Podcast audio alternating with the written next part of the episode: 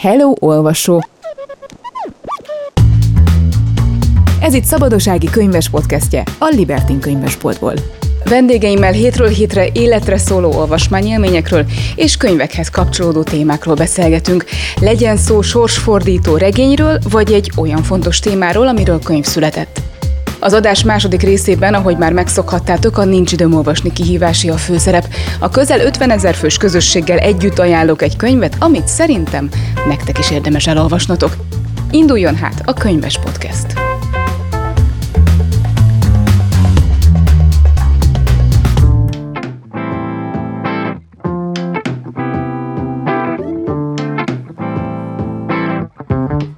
Egy elképesztően izgalmas témánk lesz ma, végre a pszichológia területére kalandozunk. Aki ismer vagy régebb óta hallgat, az talán tudja, hogy mennyire szeretem a lélek dolgait, és így csak időkérdése volt, hogy találjak egy engem, és szerintem sokakat foglalkoztató témát, amivel kapcsolatban felcsaphatunk egy könyvet, ami pszichológiával kapcsolatos.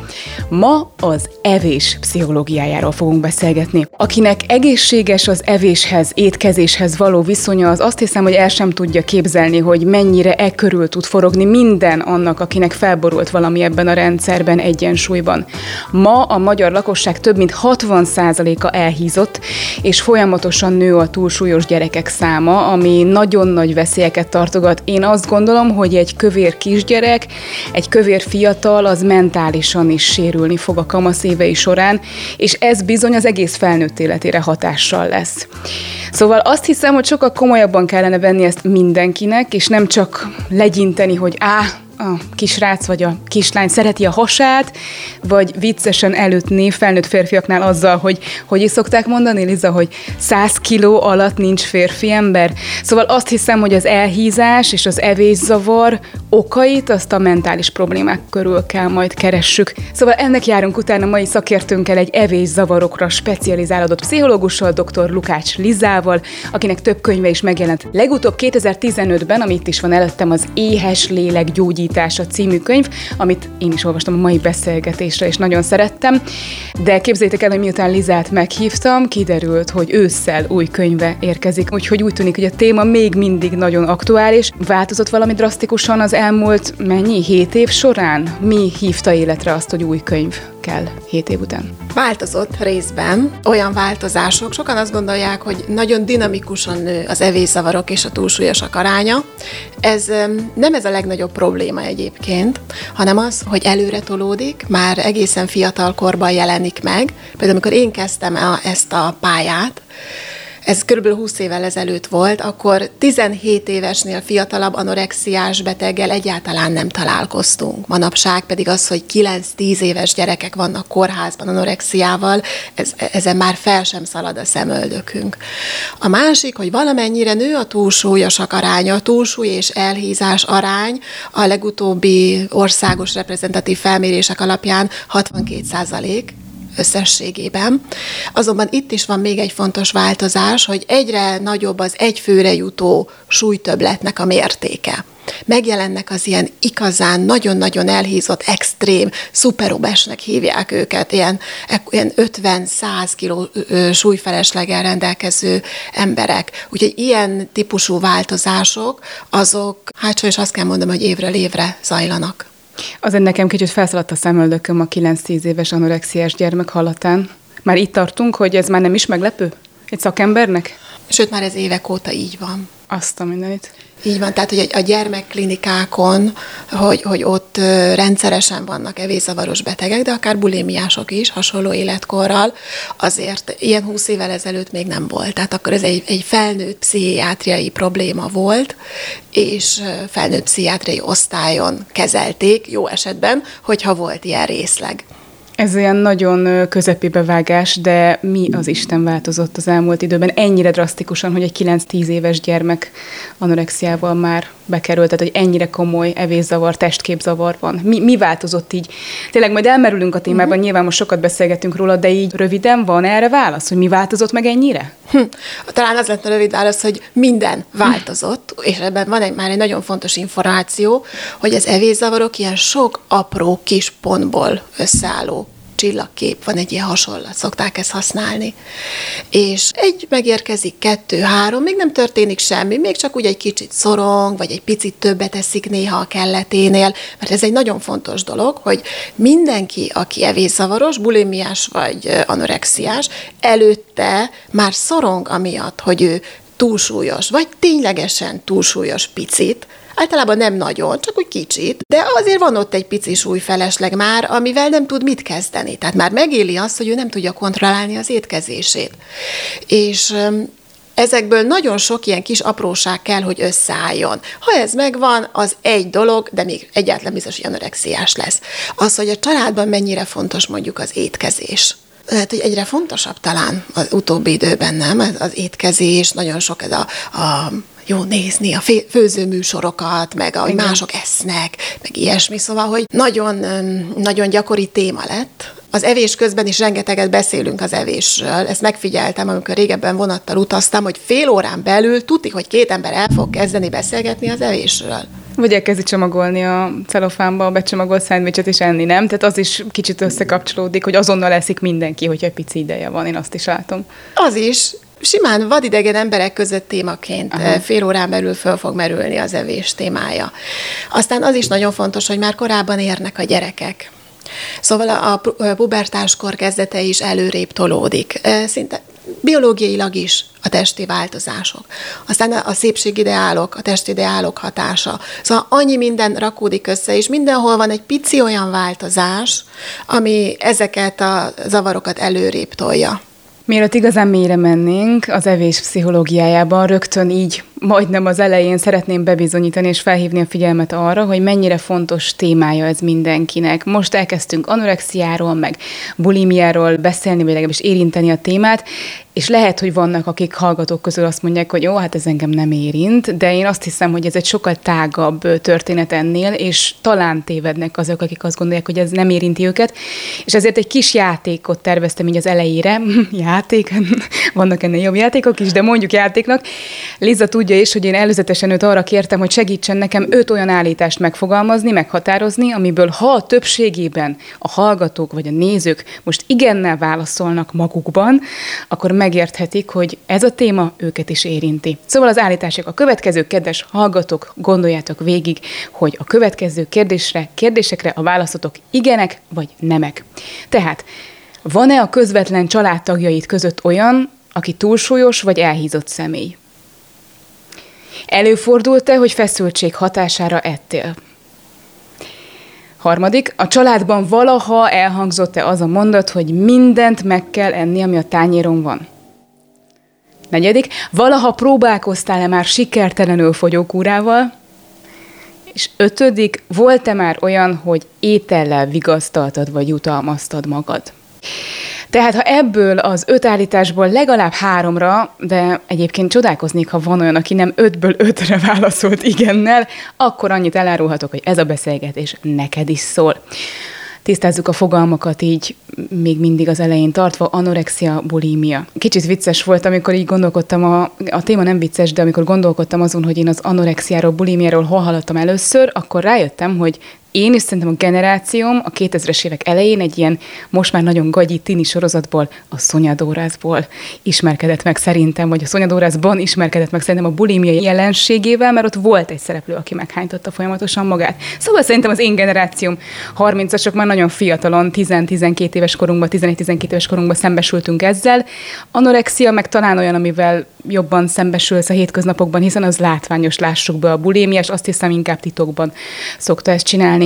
Na de ezeken túl, de aztán látom, hogy mindjárt mondod is szerintem a véleményt erre, ezeken túl szeretném, hogyha tisztáznánk, hogy mi számít evészavarnak, mert azért nem csak arról van szó, hogy anorexia és bulimia.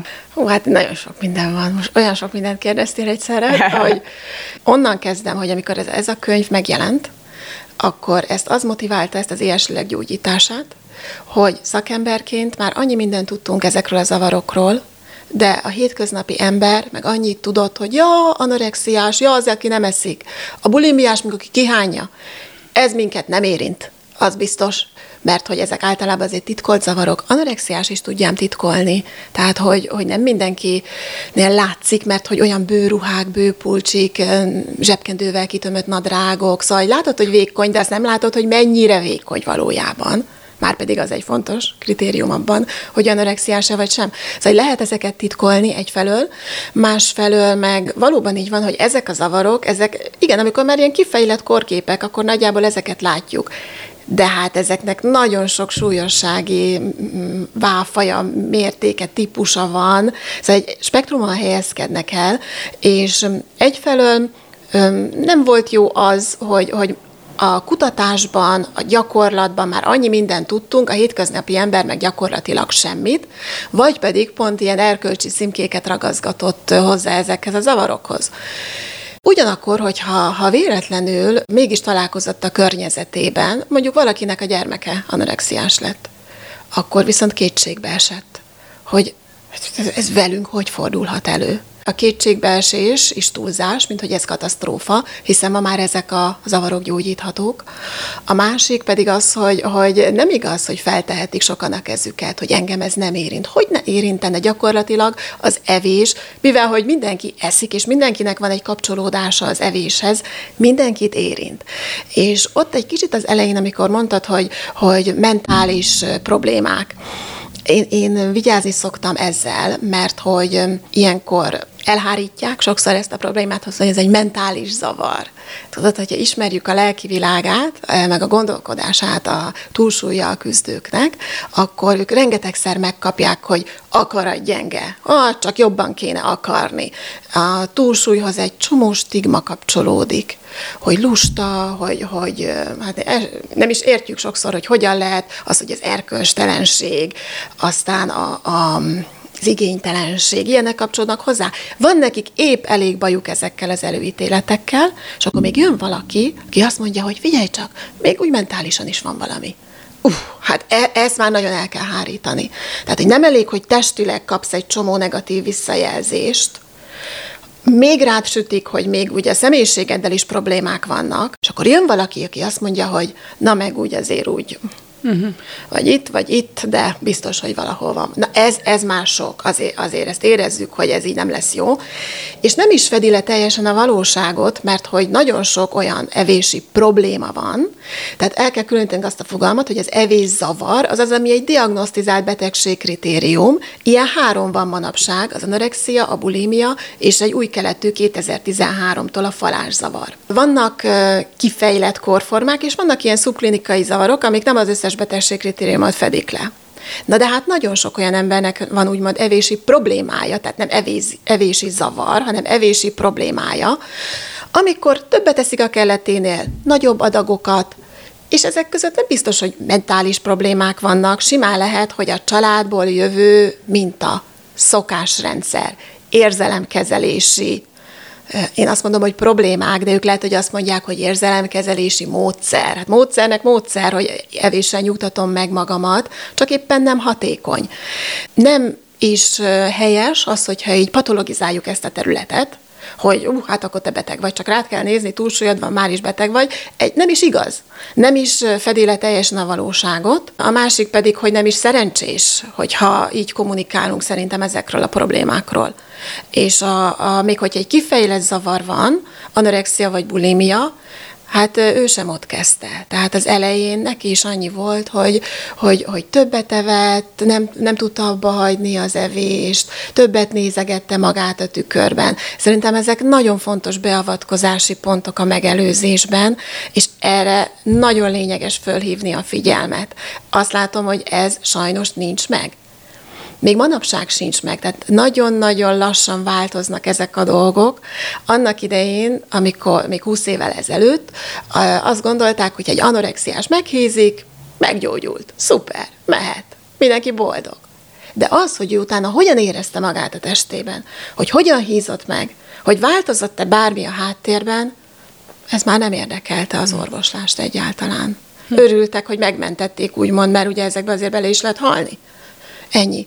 És hogy, hogy ez, hogy hogy jön ki egy zavarból, változik-e az evéshez való viszonya utána?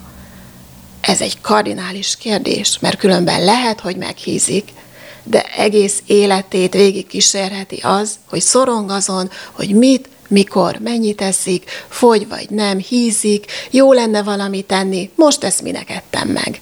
Te is nagyon sok olyan dolgot mondtál most, amire én is vissza tudnék kérdezni. Például elhangzott a falázavar, de az is borzasztóan érdekel, hogy ezt tisztázzuk, hogy ez mi akkor, hogy akkor ez egy ilyen, hogy is fogalmaztál, hogy ez már egy patologizált eset, tehát az anorexia bulimia mellett, vagy hogy a, mi, a, mi a szép szó erre, tehát ez a harmadik, meg hogy akkor elkezdte itt most a, pont a vége felé mondani, hogy, hogy ha valaki túl sokat gondolkodik ezen, szorong ezen, tehát mikortól van az, hogy valakinek akkor problémája van az étkezéssel, hogy az nem csak egy alap dolog, hogy jó, hát ezek meg éhes vagyok, hanem mikortól érezzük, hogy ez nekünk gond, és foglalkozzunk vele, mert azt gondolom, hogy az önismeretnek ez is mondjuk egy egész jól megközelíthető módja, hogyha most megérti a beszélgetés után valaki, hogy hú, basszus, nekem lehet problémám van az étkezéssel, akkor mit csináljon, és így tovább, majd erről még beszélgettünk, de hogy akkor falászavar, és mikortól tudom, hogy problémám van ezzel. A falászavar az kétezer-tizenháromban került be a pszichiátriai betegségleltárba, és az egy patológiás, azt a pszichológiában úgy az, a, amikor a betegség. Uh-huh. Tehát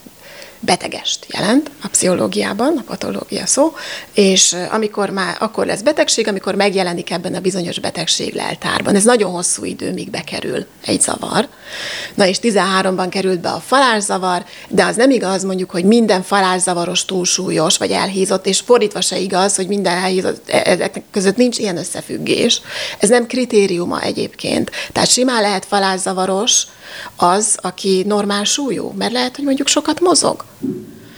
A falászavarban nagyon fontos az, hogy időnként, most a kritérium, hogy hetente legalább egyszer, előfordul egy ilyen kontrollvesztettséggel kísért túlevés, többletevés, és ez egy objektív falás, ami azt jelenti, hogy többet eszik, mint amennyit egy ugyanolyan nemű, korú ember elfogyasztana. És akkor ezek több ezer kalóriányi mennyiségek is lehetnek.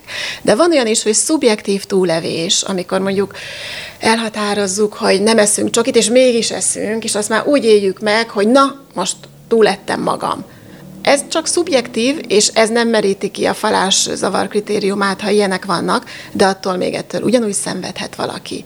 Mert hogy utána elkezd mondjuk szorongani, vagy mondjuk még olyan is előfordulhat, hogy lemond valamilyen programot, mert ő most rosszul érzi magát, mert többet evett, mert ez nem volt betervezve. És akkor itt már érezzük, hogy azért ez nem teljesen...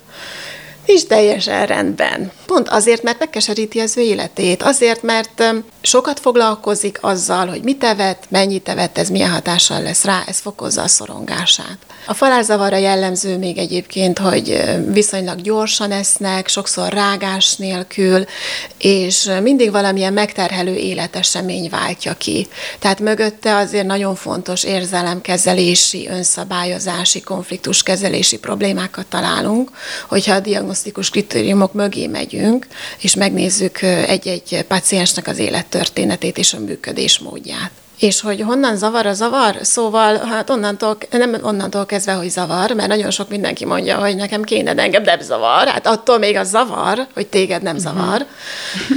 Szokták mondani, hogy, hogy ah, először mindenkit ki kell vizsgálni. Igen, vizsgáljunk ki mindenkit, de szerintem azt is megvizsgálhatnánk, hogy hogyan eszünk. Tehát erre nem is kell bejelentkezni, és három hónapot várni egy szakrendelésre, egy időpontra, hanem amikor úgy is eszel, nézd meg, hogy annyit eszel-e, akkor eszel-e, amikor éhes vagy.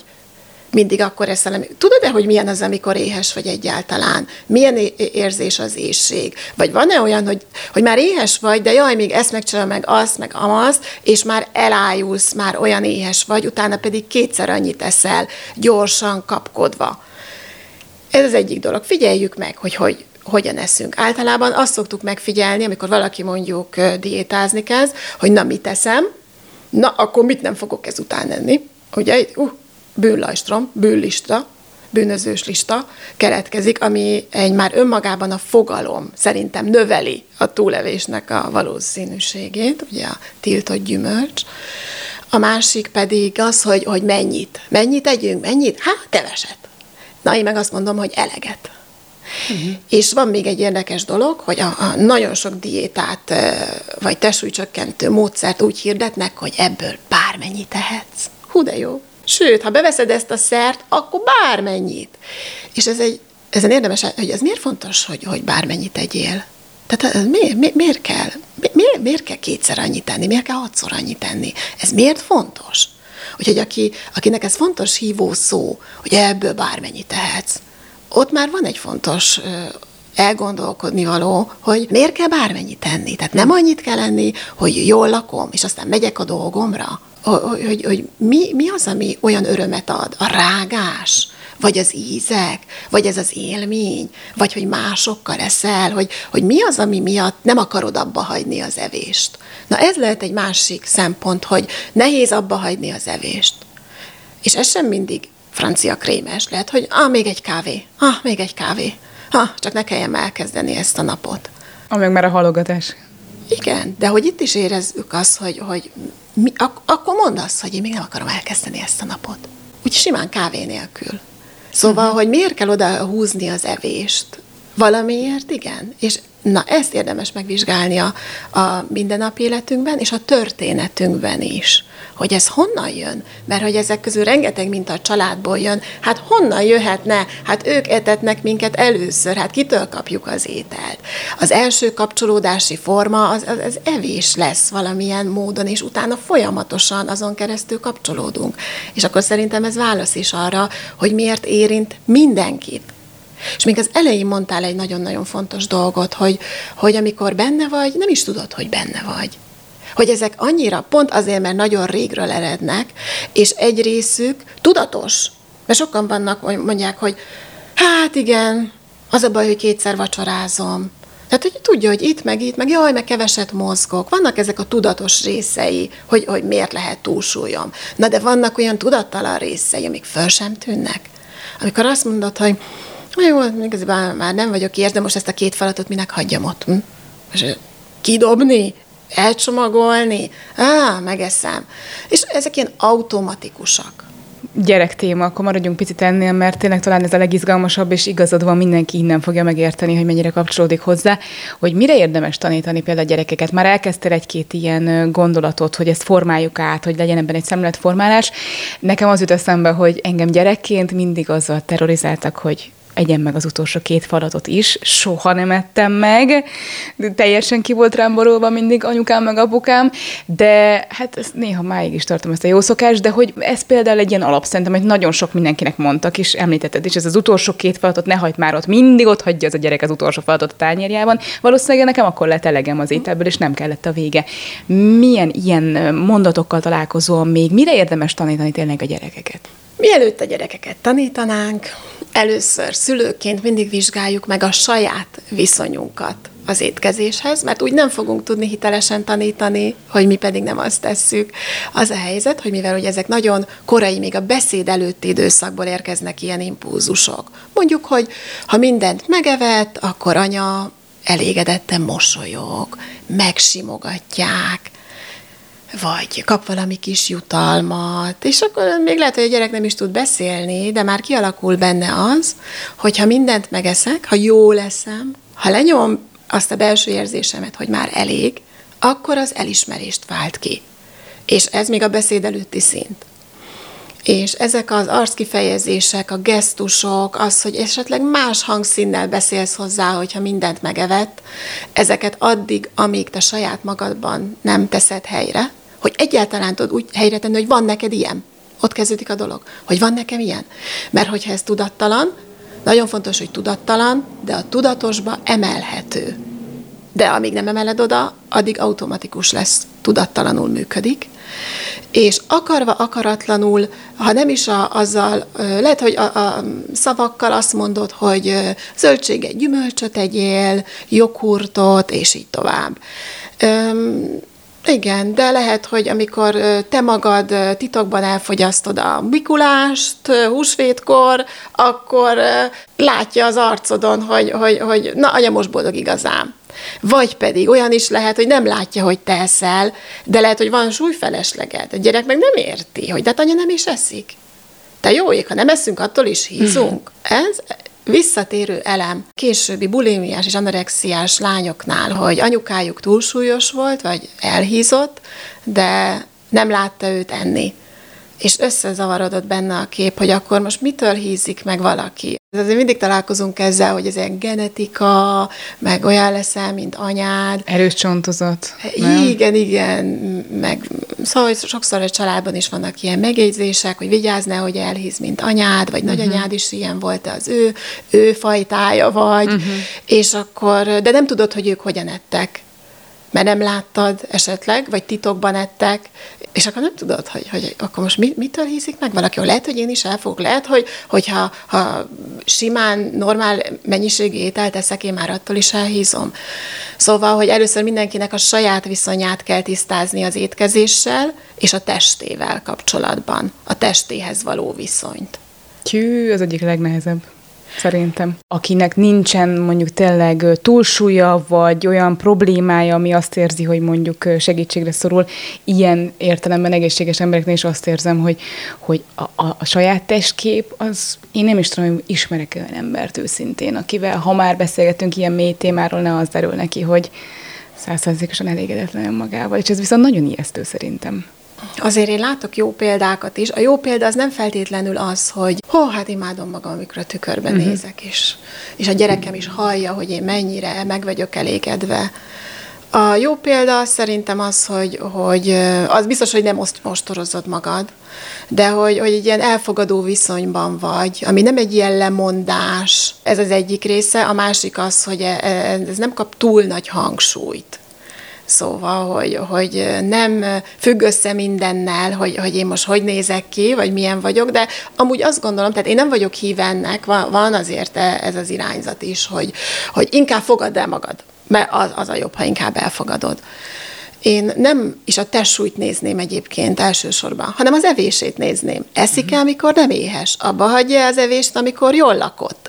Eszik-e azért, mert mondjuk szomorú, vagy meg akarja jutalmazni magát? Tehát vannak-e ilyen felesleges étkezései, mondjuk ez már az érzelmi evés kategóriája, ami nem betegség, inkább egy jelenség, és ez sem kapcsolódik feltétlenül súlytöblettel. Tehát itt is az van, hogy most azért, mert valaki csinos, de érzelmi evő, mert amikor mondjuk van egy munkai konfliktusa, akkor aznap azért csak megeszik nem feltétlenül egészségtelen ételt. Lehet, hogy egészséges, nem tudom, milyen biorákcsálni valókból eszik többet, de rákcsálja, mert ideges. Akkor az úgy rendben van. Szerintem nincs rendben akkor sem, hogyha egy csinos emberről van szó.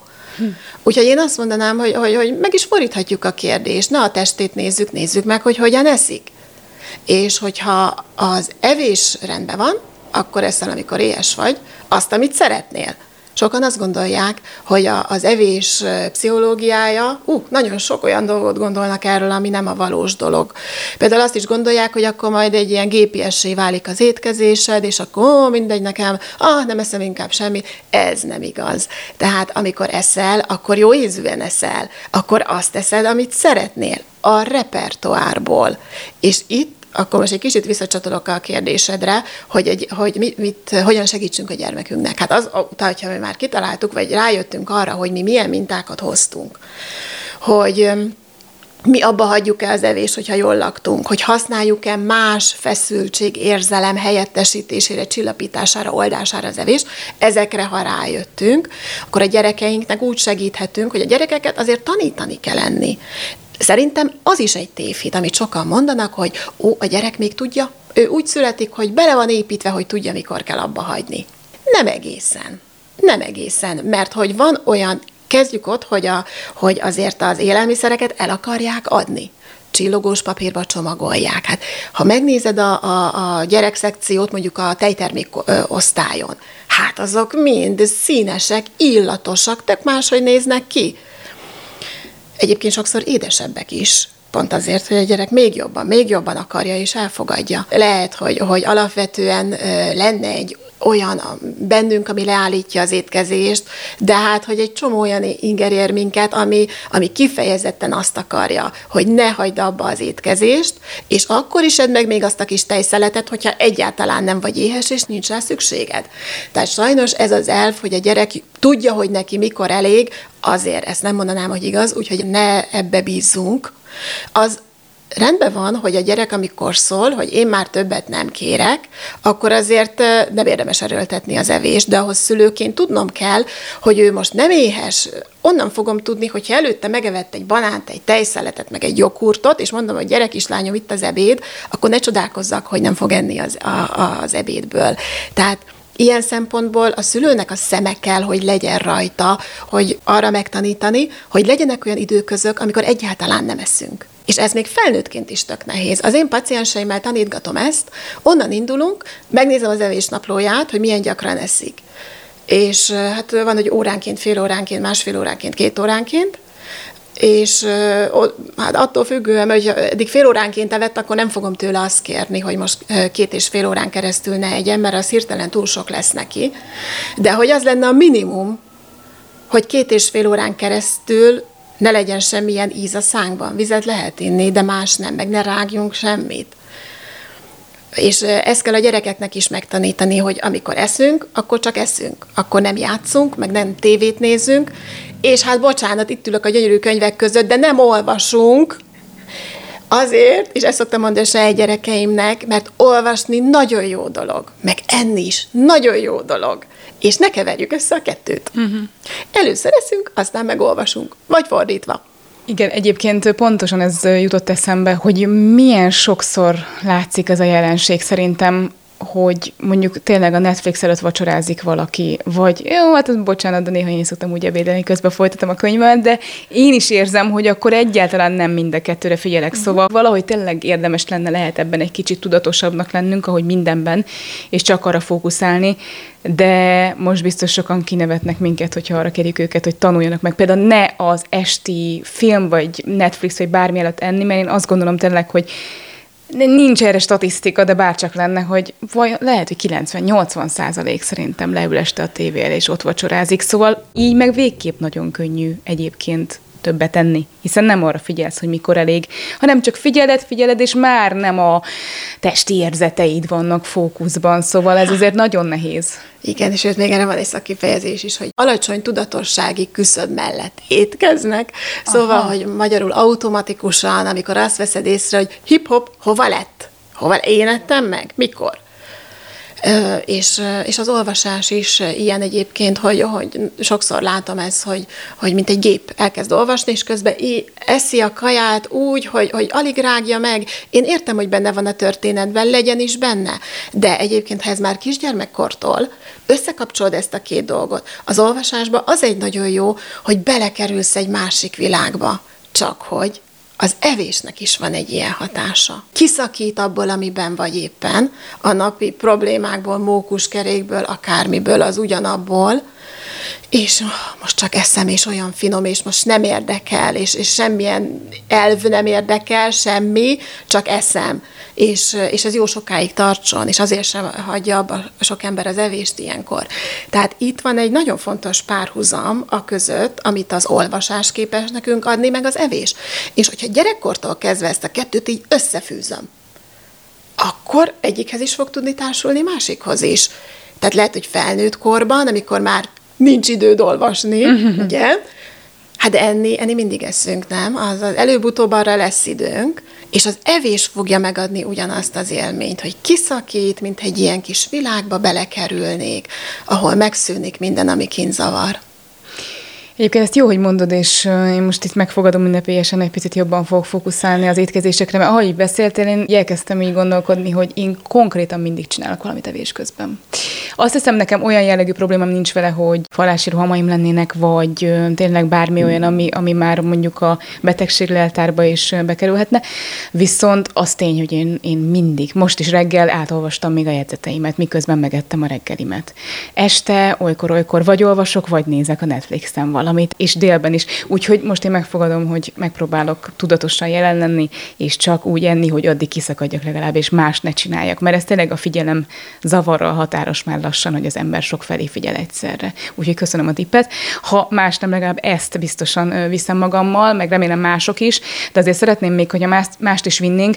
Érintettük már ugye a túlsúlyt, és tisztáztuk is, hogy az nem számít, bár én azt gondolom, hogy sajnos, mert azért biztos vagyok benne, hogy lenne olyan, akinek a túlsúlya az már mondjuk a betegségleltárba passzolna, és mint említettem az elején, azért, ha egy kisgyerek túlsúlyos, az én ismerek egy csomó olyan felnőttet, akinek azért vannak problémái, önértékelés, akár kapcsolataiban, hiszen ez mind-mind hat az életünkre, felnőtt korunkra is. Tehát azt gondolom, hogy komolyabban kellene venni ezt a témát, hogy mondjuk túlsúlyos egy kisgyerek, de maradjunk a felnőtteknél akkor. Milyen tanácsot tudnál adni? Honnan tudja az a hallgató, aki esetleg úgy érzi, hogy túlsúllyal küzd, és hallgatja ezt a beszélgetést, hogy hú, akkor nekem most ezzel foglalkozni kell? Az nagyon jó, amit mondtál, hogy igen, az evésünket picit nézzük meg. Mikor eszünk, hogy eszünk, akár evésnaplót írjunk, azt, mond, azt olvastam is a könyvedben, hogy azt szoktad használni terápiákon. De ha még visszább lépünk egyet, azon túl, hogy olvassál a könyvedet, szerintem mert borzasztóan hasznos, meg majd most jön ősszel ugye a folytatás is. Honnan tudja, hogy problémája van, és mit csináljon? Nagyon egyetértek ezzel, hogy a túlsúly az teljesen méltatlan módon kerül ki az orvoslás és a pszichológia látóteréből is. Ez az egyik, mások szerint vezérhangyám. Hogy, hogy a túlsúlyt igenis vissza kell vennünk, úgy, mint hogy figyeljünk rá, mert rengetegszer, ha túlsúlyos vagy, nem kapsz figyelmet. A túlsúlyos semmi gyakorlatilag. Az elhízás az ugye egy belgyógyászati betegség. Ez a korábban elsorolt evészavarokon túl, az elhízás van még gyerekkorban is, belgyógyászati betegség. De a túlsúly, azt tudod micsoda? A túlsúly az az, hogy fogy le. Ez a túlsúly. És szerintem ez az egésznek az egyik nagy rákfenéje, hogy ott nem figyelünk, holott ott még van rengeteg beavatkozási pontunk, és minden elhízott ember túlsúlyos volt, majdnem minden evészavaros ember előtte kisebb-nagyobb súlytöblettel kezdte, vagy élte az életét, vagy ugyanoda tér vissza. Szóval a túlsúly, de a túlsúlynál ott azt tudjuk tenni, hogyha ezeket figyeljük meg, hogy többet eszünk-e, mint amennyire ténylegesen szükségünk van. Ez nem jelenti azt, hogy nem lehet, olyan sokan mondják, hogy jaj, hát tudom, hogy túlsúlyos vagyok, de hát én imádok enni. Uh-huh. Imádnak enni, és utána elmondják azt, amit te elmondtál az előbb, hogy közben mindent csinálnak. Okay. Akkor itt nekem már van egy kis ellentmondás, ami neki nem tűnik föl, de lehet, hogy innentől kezdve föltűnik. Mert ha én imádok enni, akkor tudod, van ez is néhány éve már Magyarországon is elterjedt, ez a jelentudatos evés. Akkor csak eszem, akkor csak arra figyelek, akkor minden, minden utolsó kis ízélményét ki fogom élvezni, akkor normálisan megrágom az ételt. Egy csomó ember alig rágja meg az ételt, és állítólag olyat eszik, amit szeret. Szóval, hogy amikor eszünk, akkor csak együnk, abba hagyjuk-e, ezeket figyeljük meg, hogyha súlytöbletünk van, hogyha még a túlsúly kategóriájába tartozunk, és nagyon fontos, hogy mindig a, a, az egyéni, a saját utunkat nézzük, a saját történetünket, a saját családunk történetét, tehát ne higgyük azt, hogy majd egy kívülről adagolt étrend, vagy por, vagy egy megfelelő logóval ellátott termék fog nekünk segíteni, mert hogy nekünk azt kell megnézni, hogy miért hisztunk meg. Miért van súlyfeleslegünk? Azért, mert sokat eszünk? Vagy azért, mert olyan ételeket eszünk? Vagy azért, mert akkor is eszünk, amikor nem vagyunk éhesek? Először ezt ki kéne deríteni, mielőtt bármiféle port összekavirgálunk magunknak, és így befogott orral megisszuk. Szóval, hogy először a túlsúlyosak gondoljanak arra, hogy ez egy egyensúlyvesztésnek a jele. Testi és lelki egyaránt. De ez még egy ilyen jel, hogy, hogy valami, valami nem úgy működik. Lehet, hogy az érzelemszabályozási rendszered nem úgy működik. De lehet, hogy van valami biológiai oka már ennek, de azért sokszor úgy van, tudod, hogy manapság ugye nagyon gyakori ezek a pajzsmirigy problémák, cukoranyagcsere problémák. És akkor, na, nekem az van, akkor én... Igen, de lehet, hogy, hogy azt már megelőzte egy rossz evési minta vagy szokás, és azért lett most már neked ilyen problémád, amivel persze most már jársz az endokrinológushoz, meg akárhova, és ott már kapod ezt, meg azt, meg amazt, és mondják, hogy, hogy változtassa az életmódodon, de hogy az az életmód, az már előtte is megvolt, mielőtt ez a biológiailag körülélt problémád megjelent volna. És ezek a dolgok, hogy ez a genetikai rész, ugye a genetikai hajlam, azt mindig a környezet fogja előhívni. Vannak ilyen genetikai okok a, az elhízás mögött, de azok már kicsi gyerekkorban kiderülnek, és egy ilyen jellegzetes testalkattal járnak. Úgyhogy sokan, akik felnőként azt mondják, hogy hát nálam genetikai ok van, az nem genetikai ok, hanem az egy genetikai hajlam lehet, amit szépen alátámasztottak a környezeti tényezők. És hogyha a környezeti tényezőket módosítjuk, akkor az a úgymond genetikai háttér, ez nem fog érvényesülni olyan módon, amitől most éppen szenved. És még az jutott közben eszembe, hogy bocsánat, de nem csak hatvan százalék elhízott, de azt hiszem, hogy a magyar lakosság egyik másik nagy problémája az alkohol, és az alkohol nagyon hízla. Ezt csak úgy zárjában mondom, hogy azért szerintem nagyon sokan fiatal van, aki nem is eszmél rá, hogyha minden nap megészik mondjuk három pohár, pohár bort este, vagy fröccsöt, vagy sört. Hát az, az elképesztően hízla. Ennek, aki nem tudja, járjon utána. Egyébként nem csak hízlal, hanem feloldja azt a gátlást is, hogy ne megegyem, ne egyem, megegyem, megeszem. Így van. Ez az egyik, Így és van. Nagyon gyakran találkozom egyébként azzal, ez ritkán kerül szóba, hogy valaki fogyni akar, változik az evése, helyette elkezd iszogatni. És attól nem fog fogyni. Hát lehet, hogy nem fog fogyni, de ha még fogy is, hát ez így jó. Egy rosszabbhoz nyúlt tulajdonképpen. És amúgy ez is egy függőség. A függőség is egy olyan téma, ami nagyon sokan tényleg alkoholra, drogra gondolnak, de hát az evés az ugyanolyan függőség tud lenni adott esetben. Úgyhogy... Meg akkor pont nem értettük meg ennek a lényegét, mm-hmm. ugye, hogy az egész többet eszel, akkor az, az, az valami, egy, egy nem jó megküzdési stratégia helyzetekre. Az ivás ugyanúgy nem jó megküzdési stratégia. Tehát valójában a megküzdési stratégiáknak a javítása lenne. Amúgy is a cél, nem egy helyettesítés. Ezer minél dologról estig tudnék veled beszélgetni ebben a témában, viszont van egy téma, amit még nem szeretnék így zárásként kihagyni, de közben akkor könyvajánlás is legyen.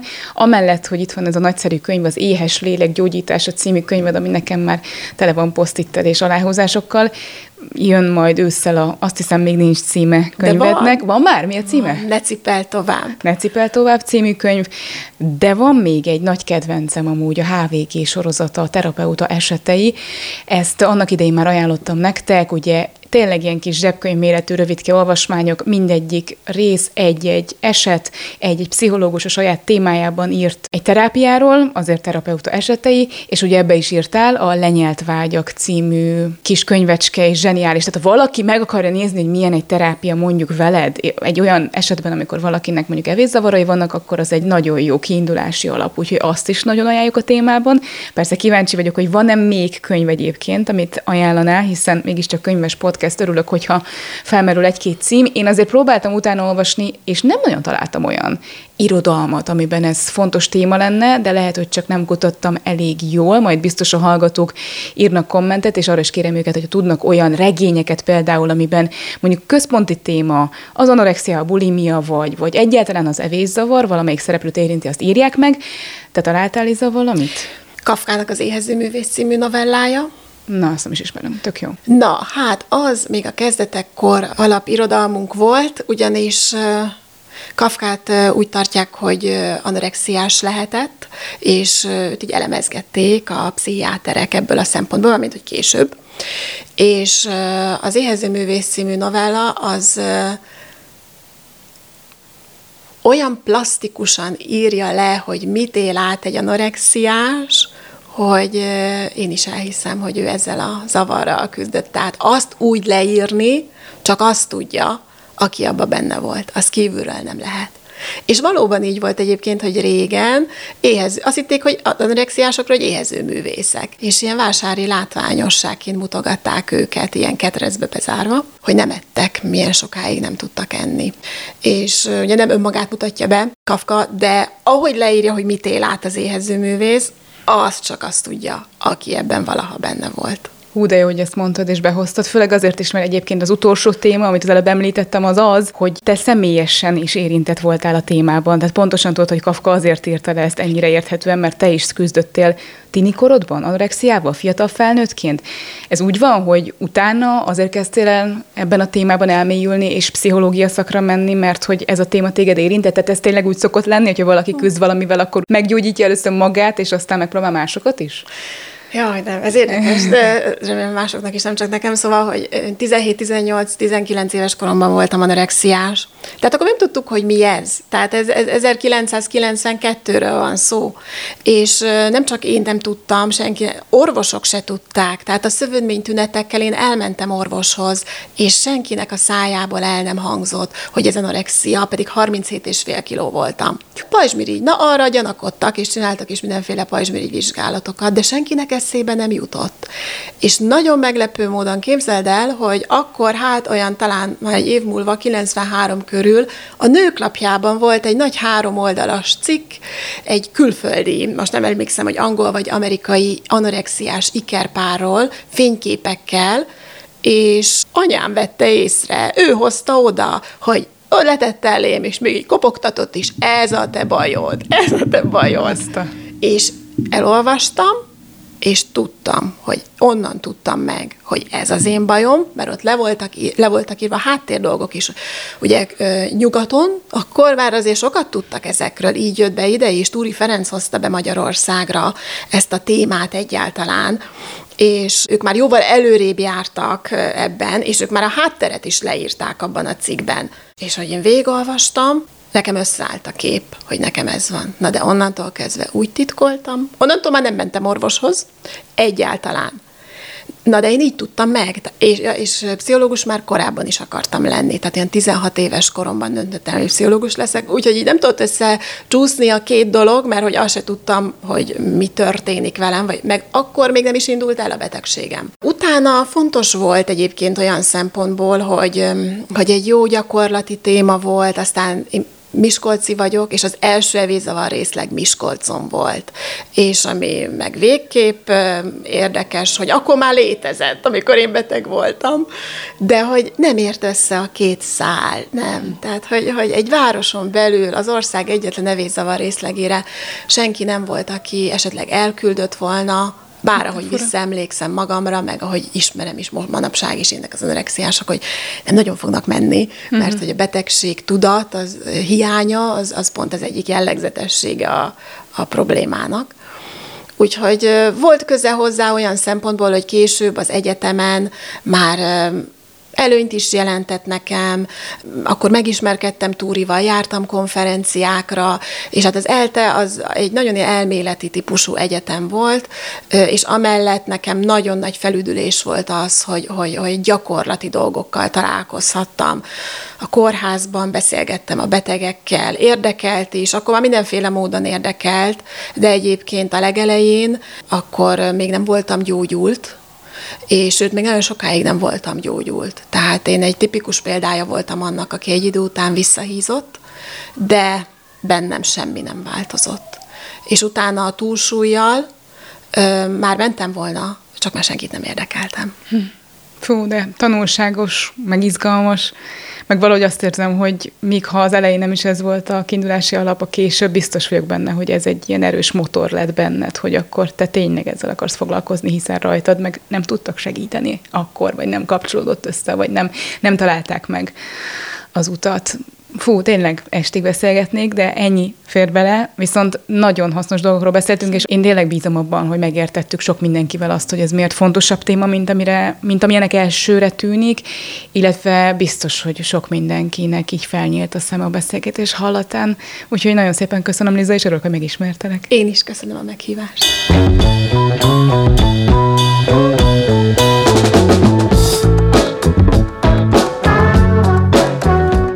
A Nincs időm olvasni kihívás kétezer-tizenhét. januárjában indult, és mára egy közel ötvenezer főt számláló közösség vagyunk, rendezvényekkel, magazinnal és egy igazi könyvesbolttal, ahol most ez a podcast is készül. Az elmúlt öt év során rengeteg visszajelzést kaptam azzal kapcsolatban, hogy milyen sokan találtatok vissza az olvasáshoz ennek a közösségnek köszönhetően, és rengetegen inspirálódtok innen, hogy mit olvassatok. Ezért arra gondoltam, hogy legyen ez az első közösség által szerkesztett podcast, így a könyvajánlóimhoz a NIOK tagok véleménye reményéből is szemezgetek.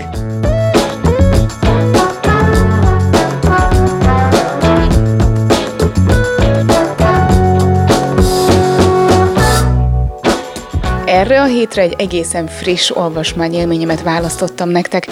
Azt nagyon sokan tudjátok rólam, hogy nagyon szeretem Guillaume Musso könyveit, sőt, egy picikét magamének is érzem a dübörgő sikerét, hiszen néhány évvel ezelőtt a NIOK könyvklubok első közös könyve az bizony a Holnap volt. A magam részéről szinte az összes könyvét olvastam magyarul, néhányat kiemelkedően jónak tartok, néhányat meg picit gyengébbnek, de nekem továbbra is a legelső olvasmányélményem a Holnap a kedvencem tőle. Egyébként itt egy nagyon érdekes jelenségről hadd meséljek nektek. Rengeteg olvasóval beszélgetek itt a könyvesboltban Mussóról, és azt az érdekes felfedezést tettem, hogy mindenkinek más a kedvenc Musso regénye, viszont egy közös, hogy mindenkinek az a kedvence, amit elsőként olvasott tőle. Bárki bejön a könyvesboltba, és tényleg Mussorról beszélgetünk, vagy megkérdezi tőlem, hogy mit olvasson elsőként, ezért ilyenkor bátran és őszintén szoktam neki azt mondani, hogy szinte mindegy, hogy melyiket választja, mert úgyis az lesz a kedvence, és ehhez egyébként tartom is magam. Ezen a héten viszont nem a Holnapról beszélek nektek, vagy mesélek nektek, hanem a legfrissebb Musso élményemről, az Ott leszelről. Ami azért volt egyébként kellemes meglepetés, és azért meséltem el ezt a hosszú felvezetést, vagy mondtam el ezt a hosszú felvezetést, mert hogy majdnem olyan élmény volt számomra, mint a Holnap. Ezt a regényét egyébként tizenhat éve írtam Musso, szóval az elsők közül való, viszont most jelent meg először a Park Kiadó gondozásában. A történet főszereplője Eliot, egy híres és nagyon jól menő San Franciscoi sebész, aki harminc éve nem tudja elfelejteni élete szerelmét, aki váratlanul meghalt egy balesetben, és a férfi azóta is önmagát vádolja ezért a halálért. Aztán egy napon, amikor a Vörös kereszt önkénteseként éppen Kambodzsában dolgozik, akkor egy különös ajándékot kap egy hálás öreg úrtól, egy fiolát, tele kicsi, apró sárga pirulákkal, és egy mágikus ígéretet, hogy ha ezeket beszedi, akkor újra láthatja a régi szerelmét. Eliot természetesen nem sokat tétovázik, hiszen elfásult élete ezzel új értelmet nyer, és egy-egy napra, így a gyógyszerek segítségével visszatér a múltba, hogy találkozon élete szerelmével, sőt egykori énjével, az akkor harminc éves pályája elején járó és egészen öntelt fiatal orvossal. A kérdés persze az, hogy jóvá teheti-e a hibáit, amit annak idején elkövetett, hogy megakadályozhatja-e a lány halálát, újraírhatja-e kettejük történetét. Aki olvasta a Holnap című könyvét Mussónak, azt hiszem tagadhatatlan, hogy azért van kapcsolat a kettő között. Mussónak folyamatosan a mi lett volna, ha mondaton jár az esze. Egyszerűen úgy megkérdezném tőle, hogy miért foglalkoztatja ez annyira. Egyébként a könyv azért szuper, mert olvasás közben tényleg azon gondolkozol olvasóként, hogy vajon te belenyúlnál-e a saját múltadba? Hogyha egy öreg embertől kapnál néhány sárga pirulát, akkor bevennéd-e, vagy úgy éreznéd, hogy túl nagy a rizikó és nem kockáztatsz? Nem tudom, én megtenném-e, talán minden esetre egy jó gondolatkísérlet. Na és akkor lássuk a NIOK tagok véleményét. De Ycs Anett azt írta, hogy a Holnap című könyve óta minden magyarul megjelent regényét olvasta, voltak köztük izgalmasak is, voltak, amik nem annyira tetszettek neki, és mindig is keresett a Holnaphoz foghatót, ami ugyanúgy lenyűgözi, és egész mostanáig kellett várnia. Fantasztikus volt ez a könyv számára, imádta minden percét, igazi olvasási élmény nyújtott számára, szóval szívből ajánlja minden Musso rajongónak. Egyébként egészen hasonlóan gondolkodik Anett, mint én. Kovács Mariannak pedig újraolvasás volt, mert ő már tíz éve felfedezte Mussót, méghozzá épp ezzel a regénnyel, és azt írta a csoportba, idézem: amikor közel tíz évvel ezelőtt olvastam ezt a regényt, kicsit szomorúan azzal a gondolattal tettem le, hogy ennél jobb Musso könyvet már nem fogok olvasni.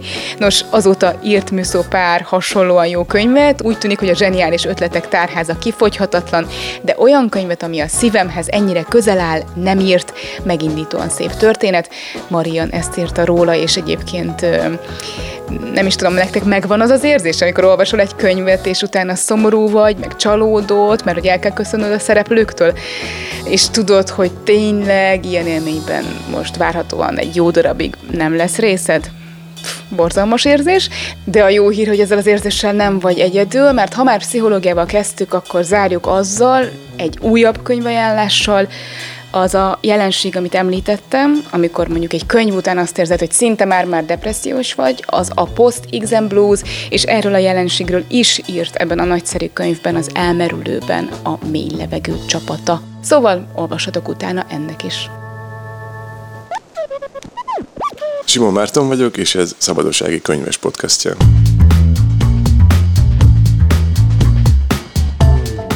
Szabadosági Könyves podcastjét hallottátok, ha szeretnétek látni és nem csak hallgatni, akkor irány a YouTube csatornám, ahol a teljes adásokat a könyvesboltból nézhetitek végig. Hogy ez a podcast és a hozzátartozó képi tartalom megvalósulhatott, azért nagy köszönet jár a Just Now csapatának.